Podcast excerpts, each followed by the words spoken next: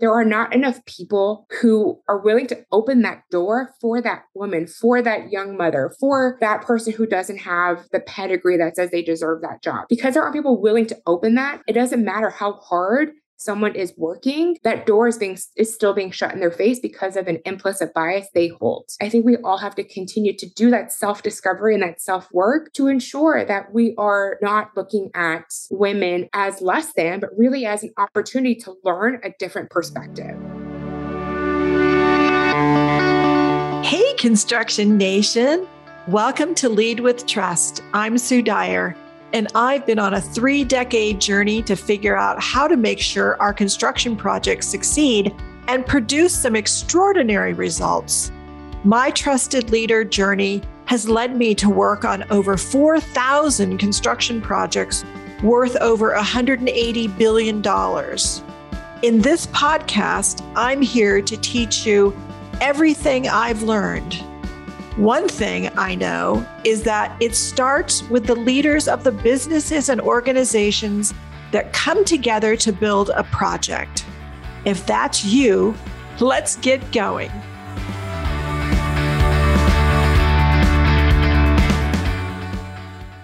Hey, Construction Nation, this is Sue Dyer, and you're listening to another episode of Lead with Trust.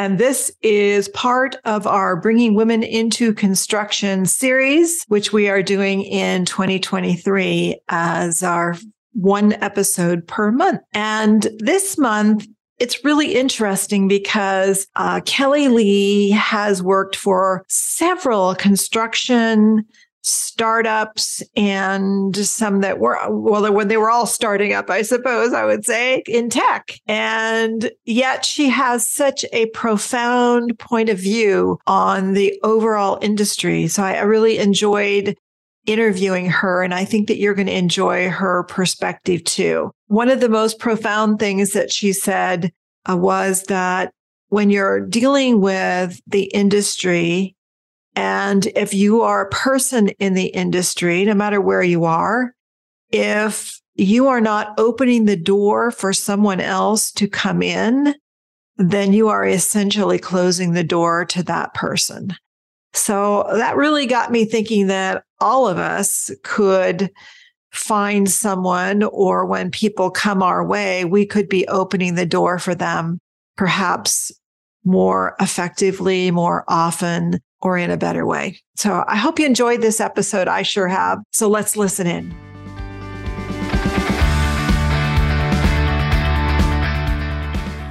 Hey, this is Sue, and we are on another episode of our Bringing Women into Construction series. And this has been such a fun series because I'm getting to meet such awesome women who are working in the industry, and many of them are very passionate about bringing more women into the industry. And that is our guest today, who she and her husband are both passionate about bringing more women into our industry. So, welcome everyone, please, Kellie Lee.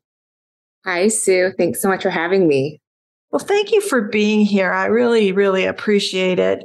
Uh, I know I, have heard from others about, oh, you've got to talk to Kellie because she's really, really excited about bringing women into construction. So tell me a little bit about maybe your experience with the industry, and then we can talk about more about why you're so fired up. Sure, happy to. So, I have been in the construction industry on the software side for the last decade. Um, I started my career at Procore, um, which is, you know, the kind of world known now uh, construction management platform based here in Santa Barbara, California. So I was at Procore for about six and a half years, um, kind of seeing a, a new number of roles and really getting to interact with construction executives all across the spectrum. Um, and since leaving Procore in June of 2020, I have visited several different smaller construction tech startups um, in the industry. So, everything from the reality capture with StructionSite to workforce management at Bridgit, and now with change order risk capture at Extracker. I think that's so exciting. And uh, later on, I want to make sure we go back to that and talk more about the perspective you have because it always fascinates me to watch and see the trends as tech evolves because as tech goes, sort of everyone, everything follows that. Mm-hmm. So I want to make sure we touch base by that. But let's go back to why and how did you become so passionate about making sure that girls see construction as a possibility for their careers? Yeah. So my passion for women in construction and, you know, the industry's diversity and diversity and inclusion efforts really started when I was at Procore.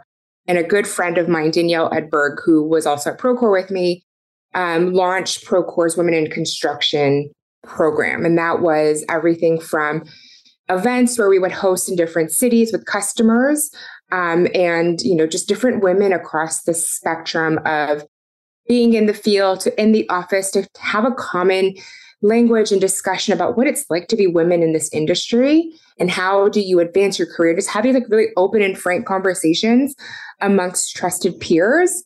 Um, so that's where like my fire and my passion for advancing women in construction really comes from is the work that i got to do with danielle um, you know 2015 2016 and that really took on another layer and another level of passion when my husband and I had our first daughter um, August of 2020.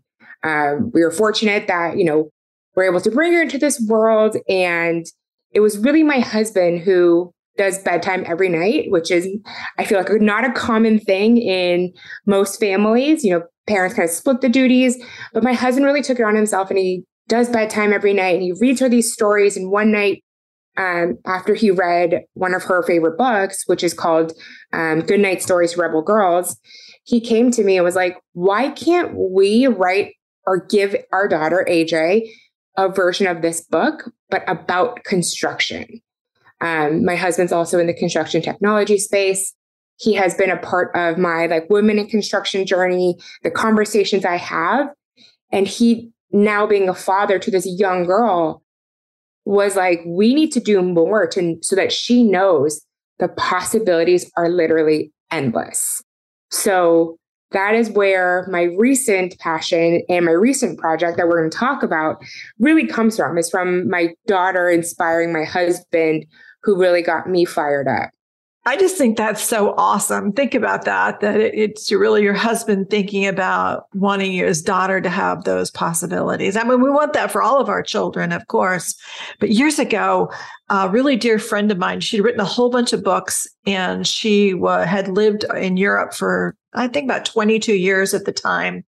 And she was the head of the Girl Scouts of Europe. And they were doing this retreat over the weekend. And this one little girl came up while she was talking about what girls could do and what girls' c- careers could look like. And this one little girl came up to her afterwards and said, Are you telling me that girls could be the president of the United States?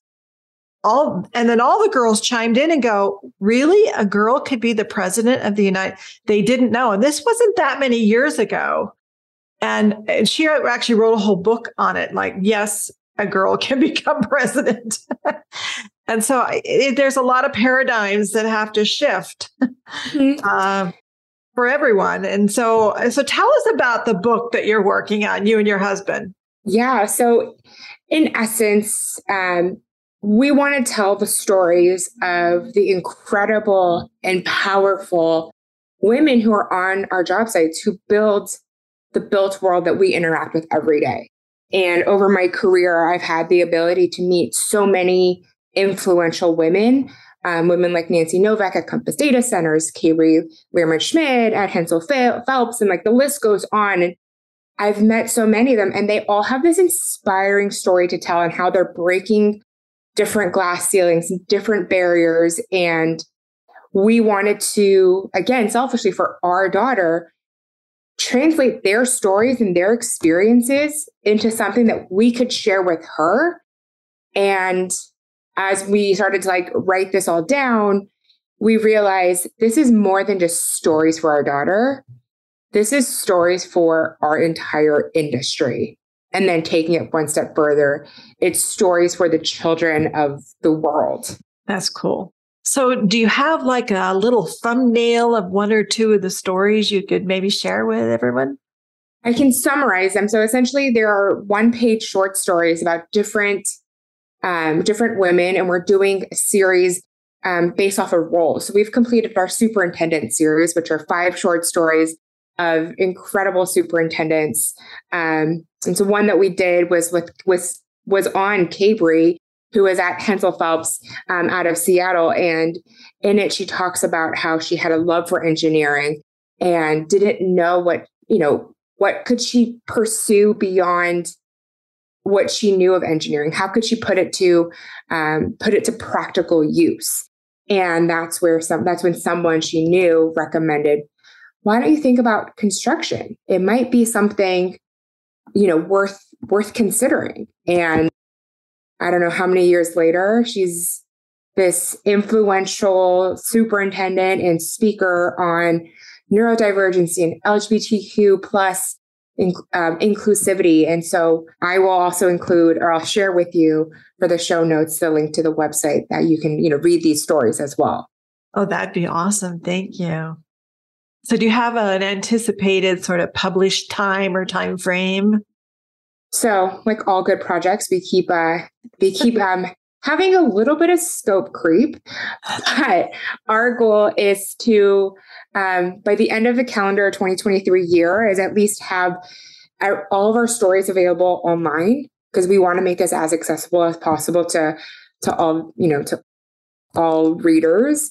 Um, and then hopefully we'll have some path to publishing a hard copy book by the end of the year so our goal is at least initially have them be available online so we can start to really gain excitement and traction behind it. And then my our ultimate goal is to really reach the tradespeople and the tradeswomen, the pipe fitters and the welders and the master carpenters, because that is, as you know, like we have such a labor shortage, not just in construction, but if you continue to drill down, like even further in the trades. And there are so many amazing women and people who identify as women in those roles.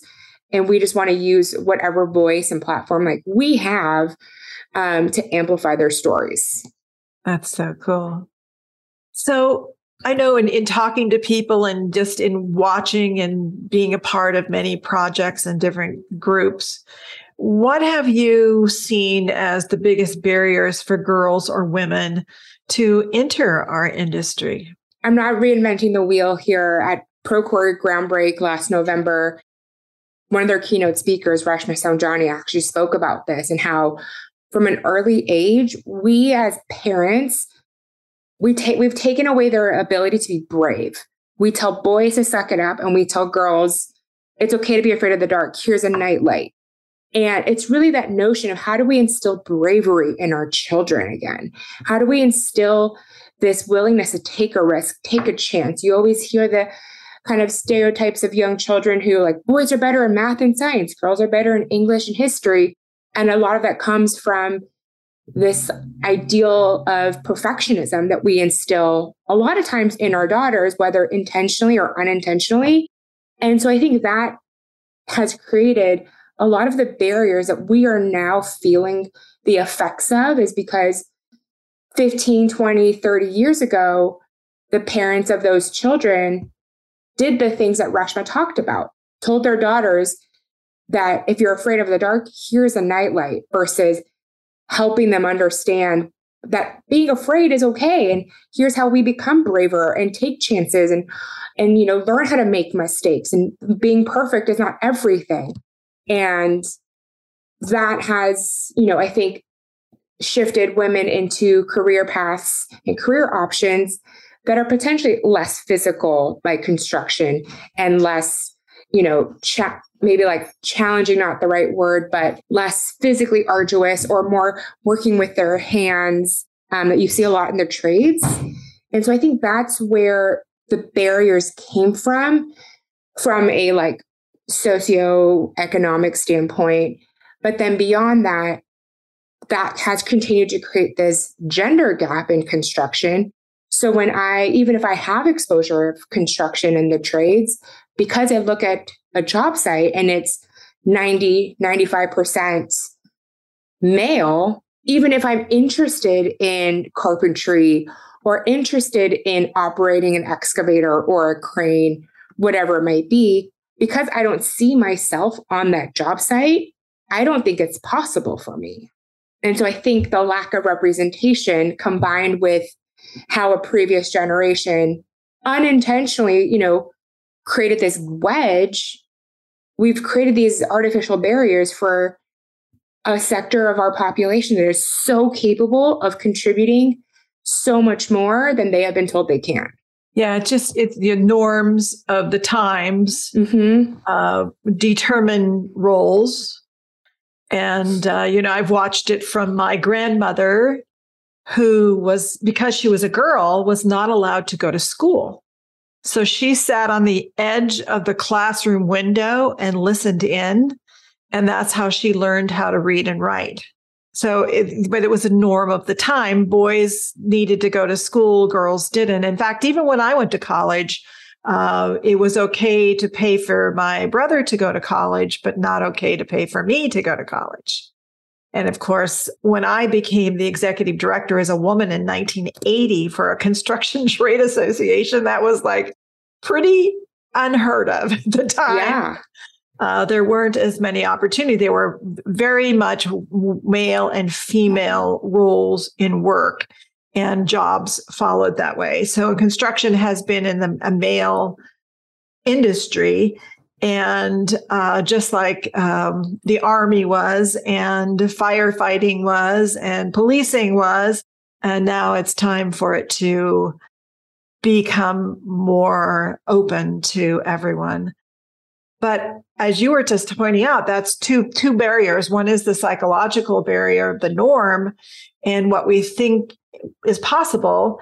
And the other one is inside of our own selves, what we think we can do and what's possible. So we kind of got to overcome both. So the women that come into the industry now are going to have a, have to have a little bit of a pioneering spirit. Yeah.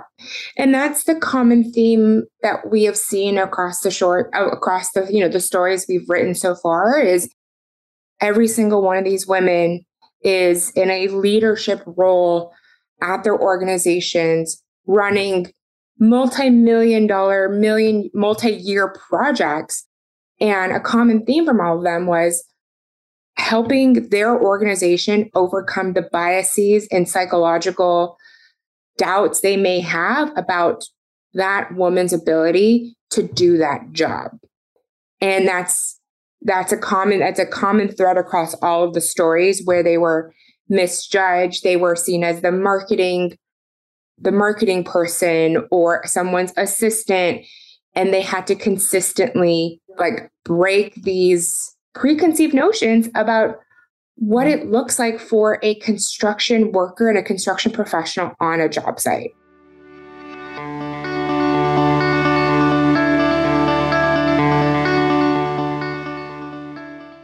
Hope you're enjoying this show.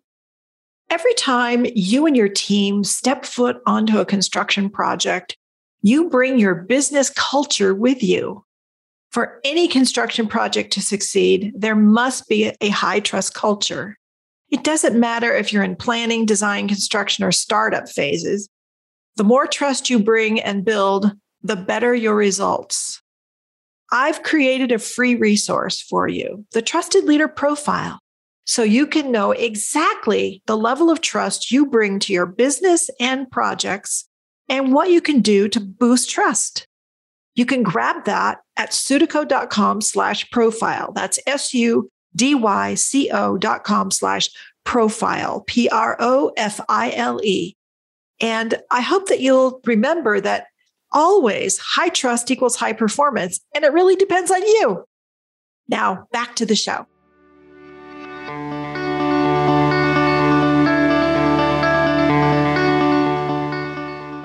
And I would think that these women were working for someone or some place that at least gave them enough latitude to allow them to do that.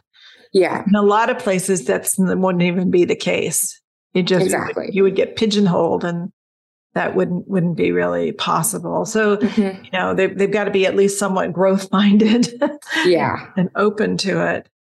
So I, I, know that you've listened to a lot, studied this a lot, and uh, what ideas do you have for employers or maybe even the unions um, or the training establishment for the trades uh, on how to help them bring in more women because for a lot of the unionized workers that's where they need to enter in.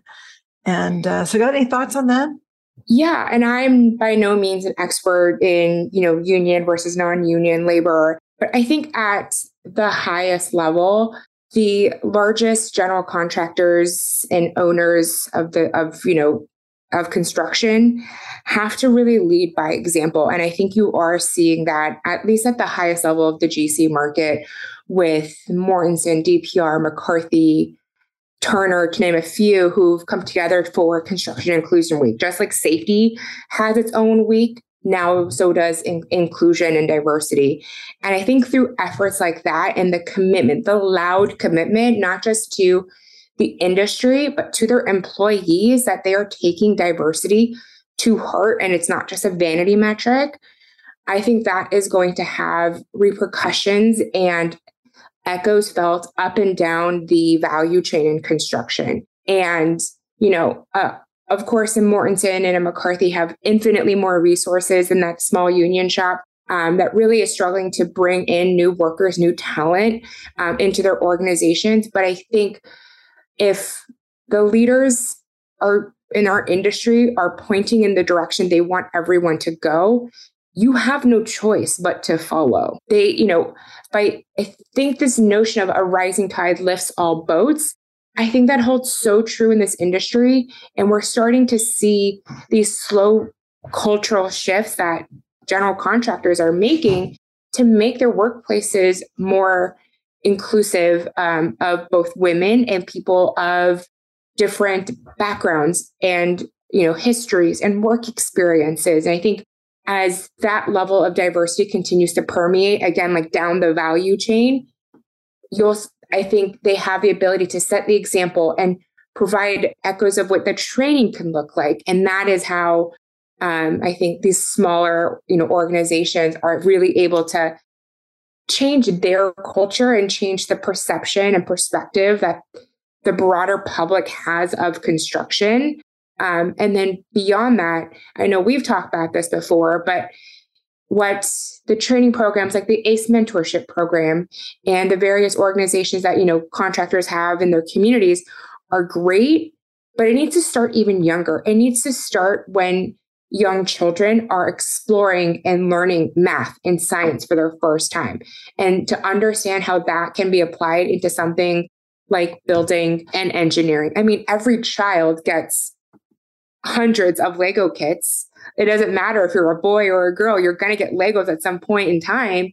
And the fact of the, you know, the act of stacking Legos one on top of the other, that is like a rudimentary version of construction. I mean, Procore built a Lego board game to teach kids in school what construction is and how to work as a project manager and a superintendent on a job site.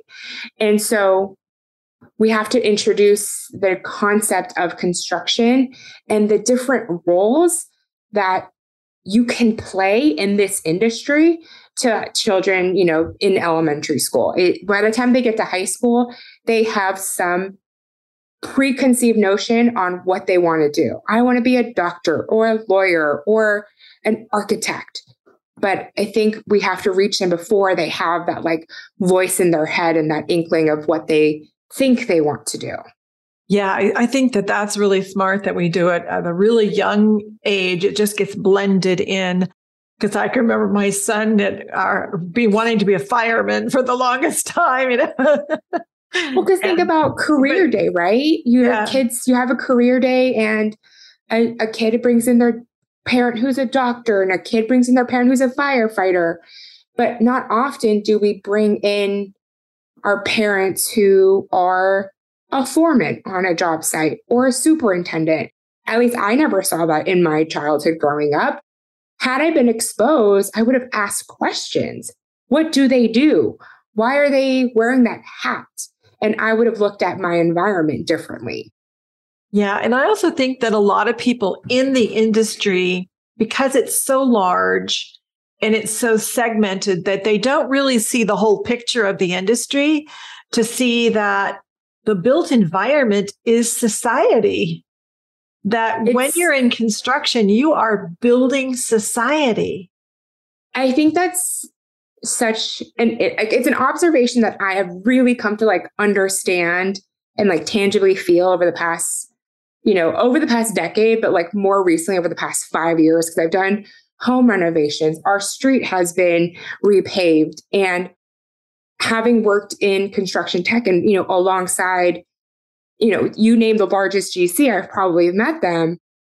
I have this innate curiosity for okay, there's a pothole in the road. I wonder which general contractor or which you know paving contractor is going to come out to fix that.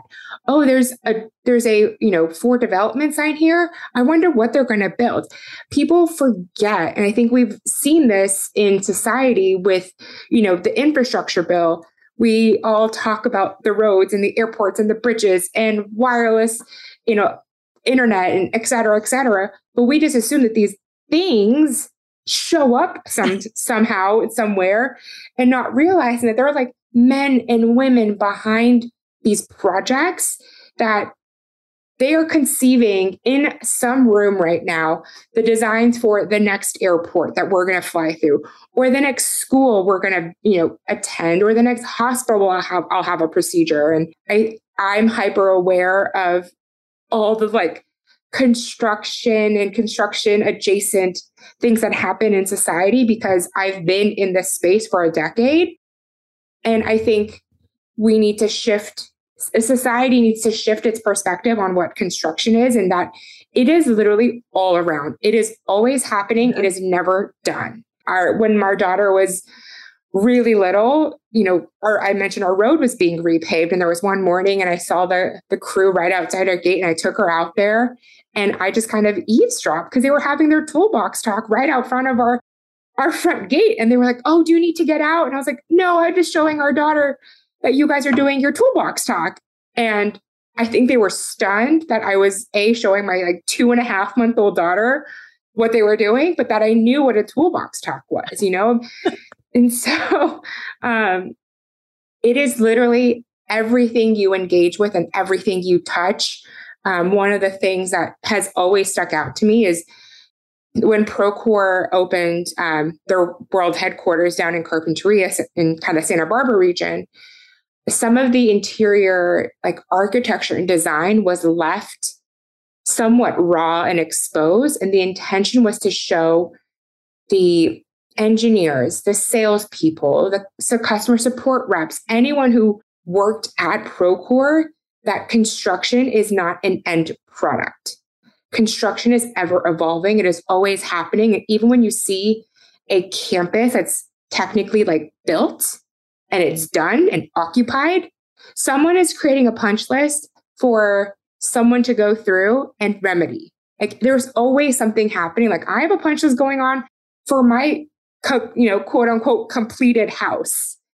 And so it's, you know, always it's always present. I think we tend to forget that.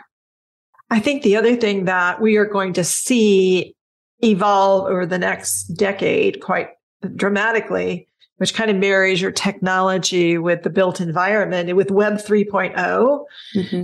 You're going to have the built environment be interacting with you as you're walking through it much more. I mean, we see this now with d- virtual design and construction, but as it becomes more uh, main stream, uh, it's going to be even more. I know when I work on uh, building projects or I work on uh, the highway projects, I mean, so much of the technology is now put in there and sensors and, and, uh, technology and AI that uh, is predicting things and um, interacting with people. So that's going to be that's going to really marry technology completely with construction. It's going to be pretty awesome.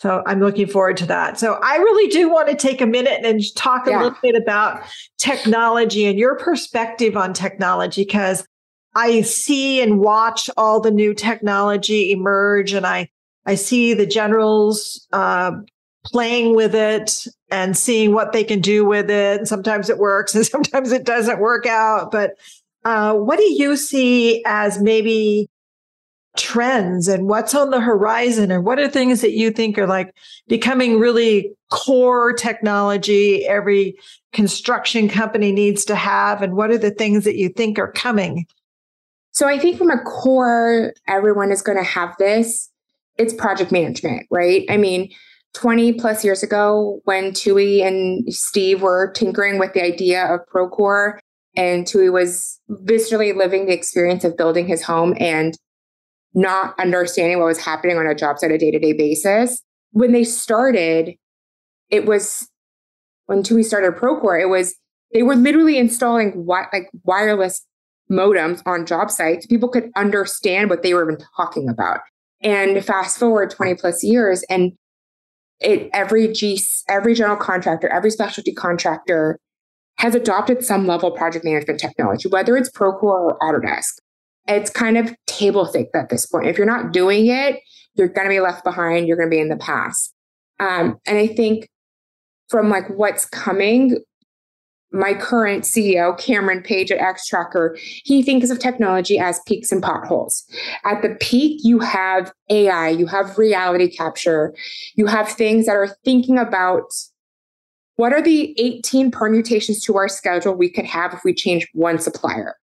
And you're seeing that with, and you're seeing the largest general contractors, the most innovative ones, really adopting that technology because they're always the one pushing pushing the envelope and they're they've always been the ones that have innovation departments and um, were the ones that adopted VDC and BIM before everyone else did. So you have those peaks. You have these really innovative technologies that are making individuals more efficient, that are challenging how you think about how you can do something. No longer do you have a project engineer or an intern walking a 30,000 square foot arena taking photos. You have a 360 camera.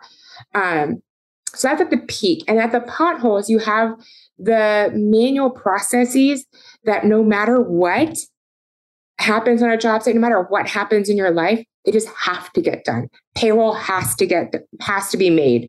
You have to submit your change order request. You have to push through your HR hiring forms, whatever it might be.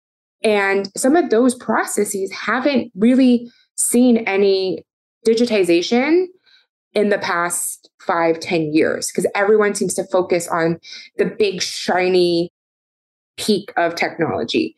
But the pothole is really where I think there's the most opportunity to gain efficiency, make your existing employees more efficient, happy, and capitalize the time they already have on your projects. So for the Extracker, for example, no longer is a PM having to track down 30 plus COR logs from each of their trade partners. It's all digitally available for them in Extracker where they can get that digital COR log that they can then reconcile against their project financials. And we're seeing contractors save eight hours a week on, you know, this manual process and eight hours a week that may be from their weekend. That may be from their evening. So, what are they getting? They're getting quality of life back. And then going back to our, the beginning of our conversation, the culture in construction is starting to shift where the culture on your job site is important. The culture and the values and the benefits you provide to your, your employees is important. And it's not just, hey, the paycheck you get at the end of the month is your reward. It's these intrinsic and sometimes intangible benefits like eight hours back in your week, which came from your weekend, getting that back, what does that mean? Um, and so I think that's that's what I'm excited to see is what other kind of potholes of, of technology or potholes of construction will we see technology start to digitize and companies start to adopt. I love that idea of the potholes uh, because it also applies to small companies. Mm-hmm. It isn't just any company, it's small. Plus, you end up getting then a record that you're not looking through files for and boxes of things and trying to figure out where it is. Binders. Exactly. You look binders, at shelves of binders.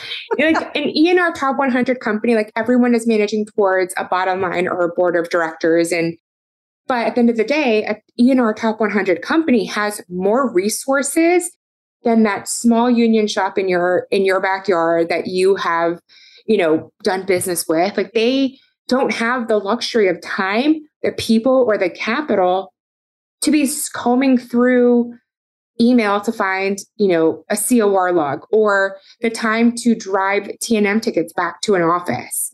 And so the amount of, if you can make those organizations more efficient, they're able to work, I think, and I believe more efficiently and better on your job site, ultimately providing you with a better end product, which in like the cyclical nature of construction wins them more business again and again with that general contractor, keeps that business alive. And then they have the opportunity to hire more diverse talent versus an organization that has spent all their time and resources on really manual processes, can't staff, can't meet project deadlines, is over budget, and, and, and, and is no, no longer in business and doesn't have the opportunity to hire a diverse workforce. Yeah, now I see one of the challenges is just the smaller companies having access to knowing what makes sense for them. I think there's going to be a whole level of consultants, and maybe there already are, that help translate what could work for you. Not overkill, but not underkill. Mm-hmm. yeah. Well, what parting advice can you offer to construction folks, to the unions, to the designers out there, maybe construction managers, tradespeople on, you know, what they might do to bring more women in or just any advice you might have for them? This is like the hardest question I've ever been asked. Um, I, I, think I have two pieces of, of advice, and I think it is if you're not holding the door open for someone else, you're blocking the door for them. And I mean that to say that every person that I have met in this industry has always been willing to help and willing to lift pe- lift someone else up. And those people have been the ones who have held the door open for the next person, the next woman, the next you know young college grad or the you know young whoever what am i you know fill in the blank they've held that door open and given someone the opportunity and the chance. And i think if we all in the industry are able to hold that door open we will make and leave this industry a better place than than we left it. And the second piece of advice is i think you know at mid 2020 the note the concept and the discussion around implicit bias became you know, it took over the nation with like a firestorm. And I think we've all collectively done a lot of work towards addressing our own implicit biases about people that we engage with, people in our lives, in our families, and you know, our communities. But I think that work has to continue. Um, and I'll share a, a quick story, but my husband is a cisgender white male. And he was always of the belief that if you work hard, you will get what you are deserved. And it was through this project, writing these stories and interviewing these women, where he realized it is still not the case. There are not enough people who are willing to open that door for that woman, for that young mother, for that person who doesn't have the pedigree that says they deserve that job. Because there aren't people willing to open that, it doesn't matter how hard someone is working, that door is being is still being shut in their face because of an implicit bias they hold.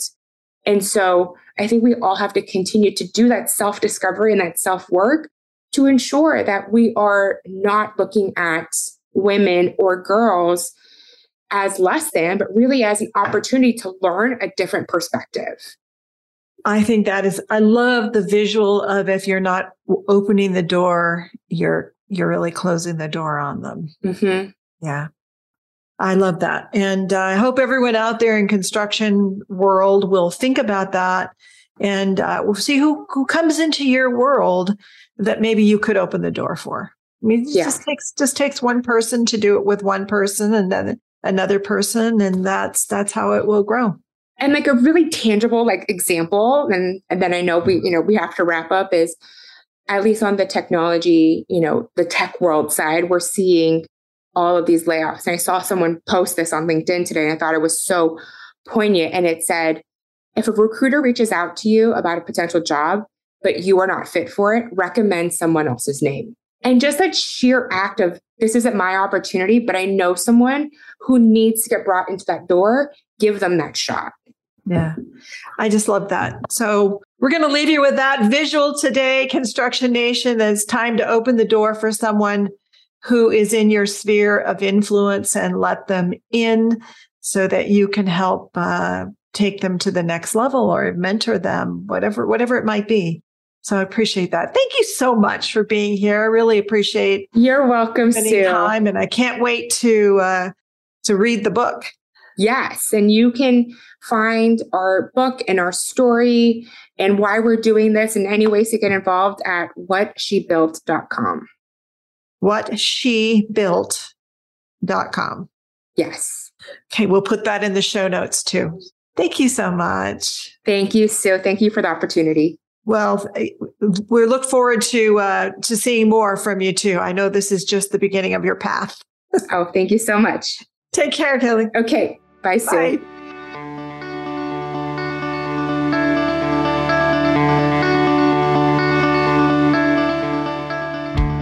Okay, Construction Nation. I hope you enjoyed today's episode of Lead with Trust. Will you do me a favor? If you think this episode can help anyone on your team or business, please forward it to them. Please subscribe so you don't miss an episode. And your honest review, hopefully five stars, is much appreciated. Every leader who learns how to build their business and projects on a foundation of trust is going to reap the rewards of greater productivity, attracting the best of the best enjoying your business more, and doing things you thought were impossible. If you want to know where you are in your trusted leader journey, I have a free resource for you. Please just go to sudyco.com slash profile, S-U-D-Y-C-O dot com slash profile. And you can grab it there and find out where you are on your trusted leader journey. And so that is a wrap for today. Can't wait until I get a chance to hang out with you again next week. And until then, have a great day.